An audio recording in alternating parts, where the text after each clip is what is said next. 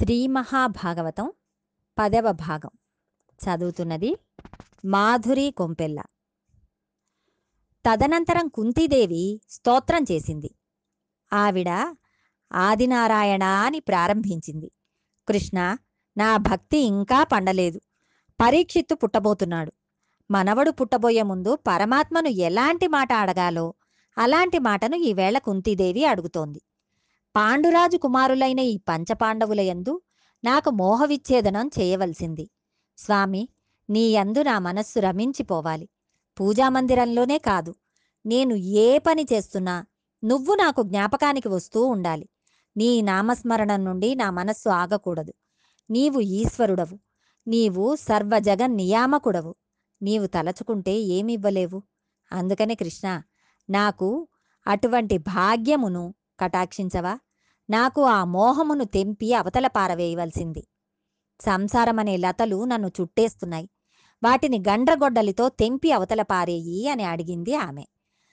అంట కృష్ణ పరమాత్మ కూడా ఆ కుంతీదేవి స్తోత్రం చూసి మురిసిపోయాడు. పొంగిపోయి అప్పుడే ఎలా కుదురుతుందిలే? ఇంకా మనవడు పుట్టాలి. నువ్వు సంతోషించాలి అనే భావం వచ్చేట్టుగా హేళగా చూసి ముగ్ధ మనోహరంగా ఒక చిరునవ్వు నవ్వాడు. అంటే మాయ ఆవరించింది. ఇంత స్తోత్రం చేసిన ఆవిడ్ని కూడా ఆ మందహాసపు కాంతుల్లో మైమరిచిపోయేట్టు చేసేశాడు. ఆయన దర్శనానికి ఉండే శక్తి అటువంటిది. అందుచేత స్వామి నిరంతరము నీ గురించి భావన చేసే అదృష్టమును ప్రసాదించవలసింది అని కుంతీదేవి అడిగితే స్వామి చిరునవ్వు చిందించి బయలుదేరి ద్వారకా నగరానికి వెళ్ళిపోయాడు. వెళ్ళిపోయిన తర్వాత పది నెలలకు ఉత్తర గర్భం నుండి పరీక్షిన్ మహారాజు ఉదయించారు. కుంతీదేవి ప్రార్థన తర్వాత ధర్మరాజు గారు కురుక్షేత్ర సంగ్రామంలో నేను ఎందరో రాజులను తెగటార్చాను.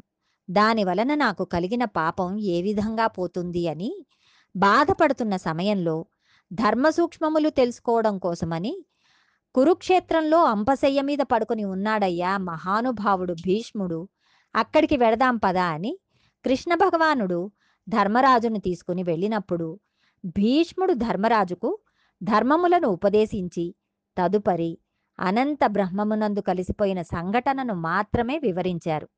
అప్పుడు భీష్ముడు కృష్ణ భగవానుని చేసిన స్తోత్రం భాగవతంలో వివరించబడింది. భీష్ముని చరిత్ర మహాభారతం దేవీ భాగవతం ఇత్యాది గ్రంథాలలో చెప్పబడింది. భీష్ముని జీవితం అంత తేలికైన విషయం కాదు. ఆయన్ని అర్థం చేసుకోవడం చాలా కష్టమైన విషయం. భాగవత అంతర్భాగం కానప్పటికీ అవగాహన కొరకు భీష్ముని గురించి మనం కొంత తెలుసుకోవడం మంచిది. ఒకానొకప్పుడు బ్రహ్మగారు ఒక పెద్ద సభని తీర్చారు. ఆ సభకు ఋషులు ప్రజాపతులు మొదలైన వారందరూ విచ్చేశారు. వారు ఆ సభయందు కూర్చుని ఈ లోక కళ్యాణం జరిగేట్లు చూడడం ఎలాగా? భగవంతుని యందు భక్తి కలిగేట్లుగా ప్రవర్తించడం ఎలాగా అని చర్చ చేస్తున్నారు. ఈశ్వరుని గుణములను ఆవిష్కరించి ప్రజలలో భక్తి పెంపొందితే ఆ భక్తి వలన వారికి కావలసిన సమస్త కామములు చేకూరుతాయి. అంతేకాక వారు నడవవలసిన పదంలో నడిచిన వారు అవుతారు.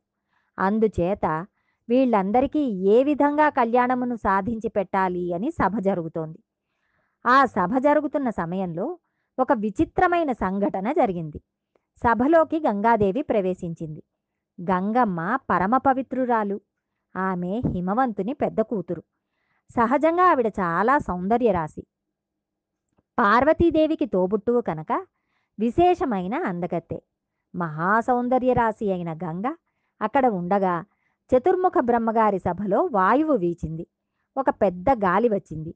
ఆ గాలికి గంగాదేవి పమిట తొలగింది. ఇటువంటి సంఘటనలు అనుకోకుండా జరిగినవి కావు.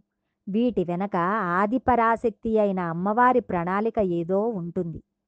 గంగాదేవి పమిట తొలగగా బ్రహ్మగారి సభలో ఉన్న అందరూ తలలు వంచుకొని కూర్చున్నారు.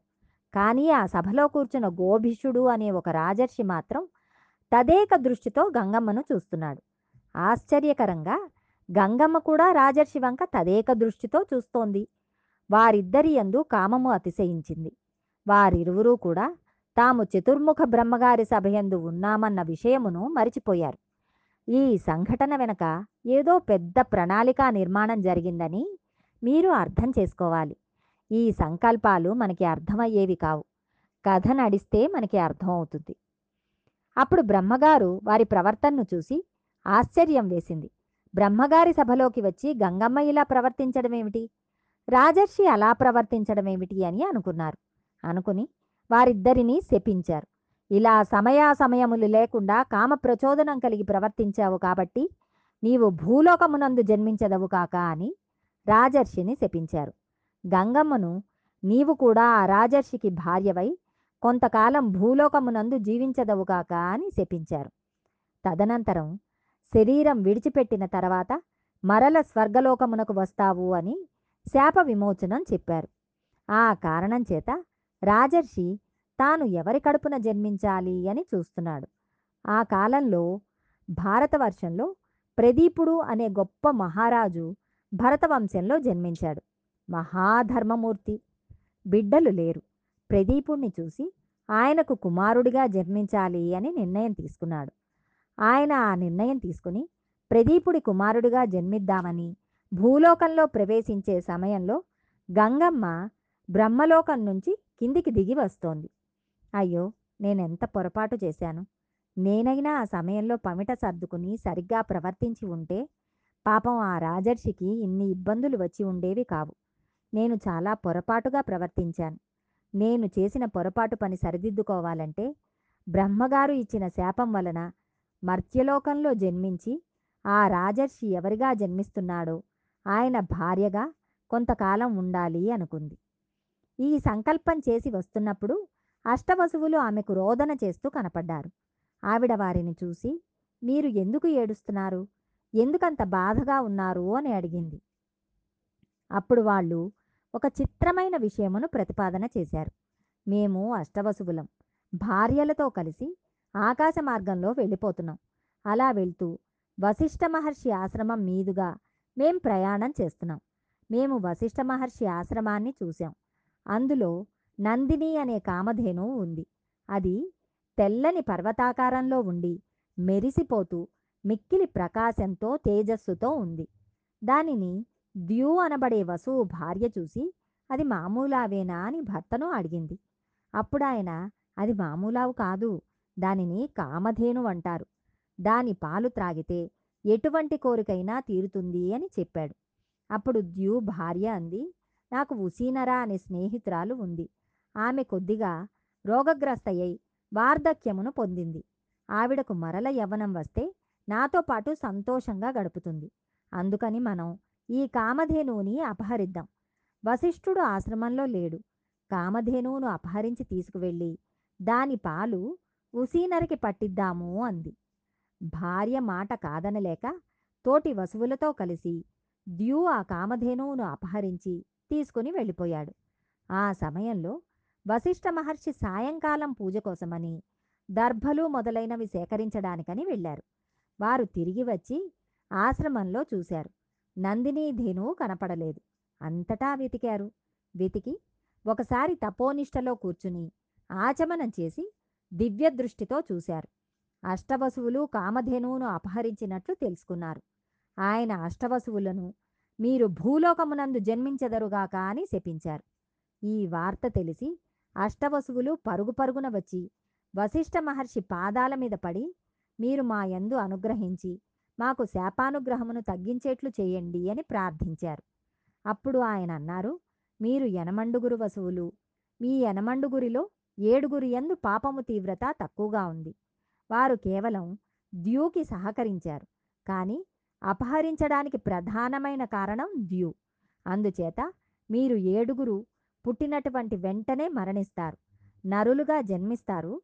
కానీ జన్మించిన కొద్ది గంటలలో శరీరం వదిలిపెట్టేస్తారు. అలా వదిలిపెట్టేసి వసువులైపోతారు కానీ ప్రధాన పాత్ర పోషించిన ద్యూ మాత్రం పరాక్రమవంతుడై కనీవిని ఎరుగని చరిత్రను సృష్టించి భూలోకమునందు కొంతకాలము ఉండి తర్వాత తిరిగి బ్రహ్మైక్యమును పొందుతాడు. అందుకని ద్యూ మాత్రము కొంతకాలం భూలోకమునందు ఉండవలసినదే అని ఆయన శాప విమోచనం కటాక్షించారు. ఆ యనమండుగురు ఇప్పుడు భూలోకంలో జన్మించాలి. అందుకని వాళ్ళు బాధపడుతూ వస్తున్నారు. వారికి గంగమ్మ ఎదురైంది. అమ్మా నీవు భూలోకమునకు ఎందుకు వెడుతున్నావు అని అడిగారు. అప్పుడు గంగమ్మ జరిగిన విషయం వారికి చెప్పి రాజర్షి ఎక్కడ జన్మిస్తాడో అక్కడ ఆయన భార్యను కావాలని వెళ్తున్నాను అంది. అప్పుడు వాళ్ళు అయితే అమ్మ మాకొక ఉపకారం చేసి పెట్టు నీవెలాగూ భూలోకం వెళ్తున్నావు కనుక నీ కడుపున మేము ఎనమండుగురమూ పుడతాము. నువ్వు మమ్మల్ని జ్ఞాపకం పెట్టుకుని శాప విమోచనం కోసం మాకొక సహాయం చేసి పెట్టాలి భూలోకంలో ఏ తల్లి కూడా పుట్టిన బిడ్డలను చంపదు. కన్నతల్లికి ఉండే మమకారం అటువంటిది. మాకు శాప విమోచనం కలగాలి. మేము నీకు బిడ్డలుగా జన్మిస్తాం. నీవు మా యందు అనుగ్రహించి పుట్టిన వెంటనే మేము వసువుల స్థానమును అలంకరించడానికి వీలుగా ఆ శరీరం విడిచిపెట్టేట్లుగా మమ్మల్ని కటాక్షించు అని కోరారు. అప్పుడు గంగమ్మ తప్పకుండా అలాగే చేస్తాను అని వారికి అభయం ఇచ్చింది. కాబట్టి గంగమ్మ ఎవరిని వివాహం చేసుకుంటుందో చూసి ఆవిడ కడుపులోకి వద్దామని వసువులు ఎదురు చూస్తున్నారు ఇది ఇలా జరిగితే గంగా తీరమునందు భారత వంశంలో జన్మించిన ప్రదీపుడు అనే చక్రవర్తి పుత్రార్థి అయి తపిస్తున్నాడు. ఆయనకి సామ్రాజ్యం ఉంది సత్యం ఉంది ధర్మం ఉంది అన్ని భోగములు ఉన్నాయి కానీ సంతానం లేదు. ఈశ్వరానుగ్రహమును ఆపేక్షించి ఆయన గంగా తీరంలో కూర్చుని తపస్సు చేసుకుంటున్నాడు. ఈయనను గంగమ్మ చూసింది. ప్రదీపుడే తాను ఇంతకు పూర్వం బ్రహ్మసభలో చూసిన వ్యక్తి. ఆయనే ఈ జన్మ తీసుకున్నాడు అనుకుంది. ఆయన్ని వివాహం చేసుకోవాలని అనుకుంది. ఆయన తపస్సులో కళ్ళు మూసుకుని ఇంద్రియములను వెనక్కు తీసుకుని తపస్సు చేసుకుంటూ కూర్చున్నాడు. గంగమ్మ గబగబా బయటకు వచ్చి ఆయన కుడితొడ మీద కూర్చుంది. ఎంత ఆశ్చర్యకరమైన విషయమో చూడండి. కూర్చుంటే ఆయనకి బాహ్య స్మృతి కలిగింది. తన తొడ మీద కూర్చున్న స్త్రీ ఎవరా అని చూశాడు. ఆ కూర్చున్న ఆమె గొప్ప సౌందర్యరాశి. ఆయన అన్నాడు అమ్మా నీవు ఎవరు? ఎక్కడి నుంచి వచ్చావు? ఎందుకిలా నా కుడి తొడ మీద కూర్చున్నావు? అని అడిగాడు. ఆవిడంది నన్ను గంగా అంటారు. నేను గంగానదికి అధిష్టాన దేవతను నీకు భార్యను కావాలని వచ్చాను. అందుకని నీ ఒళ్ళో కూర్చున్నాను అంది. అప్పుడు ఆయన అన్నాడు నీవు నా భార్యవి కావాలని అనుకున్నావు. క్షత్రియులను విశేషించి రాజులను దక్షిణ నాయకులు అంటారు. దక్షిణ నాయకునికి ఒకరికంటే ఎక్కువ మంది భార్యలు ఉంటారు. నీవు నన్ను భర్తగా పొందాలని వచ్చావు. కానీ ఒక పొరపాటు చేశావు. వచ్చి నా కుడి తొడ మీద కూర్చున్నావు. కుడి తొడ మీద కూర్చునే అధికారం ఒక్క కూతురికి కోడలికి మాత్రమే ఉంది. ఎప్పుడైనా భార్య కూర్చోవలసి వస్తే భర్త ఎడమ తొడ మీద కూర్చోవాలి. కానీ ఇప్పుడు నీవు నా కుడి తొడ మీద కూర్చున్నావు. ఇప్పుడు నీవు నా కోడలితో సమానం. లేక నా కూతురితో సమానం. నిన్ను నా కూతురితో సమానం అనడానికి వీలు లేదు. నీవు నన్ను భర్తగా పొందాలని అనుకున్నావు. కాన నాతో సమానమైన వాడు నా కొడుకు. ఆత్మావై పుత్రనామాసి. నా తేజస్సు నా కుమారుని యందు ఉంటుంది. అందుకని నీవు నా కుమారుడికి భార్యవో అవుదువు కాని అలా నీకు వరం ఇస్తున్నాను అన్నాడు. ఇప్పుడు ఆ పైనుంచి వస్తున్న గోభిషుడు అనే రాజర్షి చూశాడు. ఇప్పుడు నాకు అవకాశం దొరికింది గంగమ్మను భార్యగా పొందాలి కాబట్టి నేను ఈ ప్రదీప మహారాజు గారి కుమారుడిగా జన్మిస్తాను అని ఆయన తేజస్సులోకి ప్రవేశించి శంతన మహారాజు అనే పేరుతో జన్మించాడు. భగవదానుగ్రహంతో మరికొంత భాగం రేపు తెలుసుకుందాం.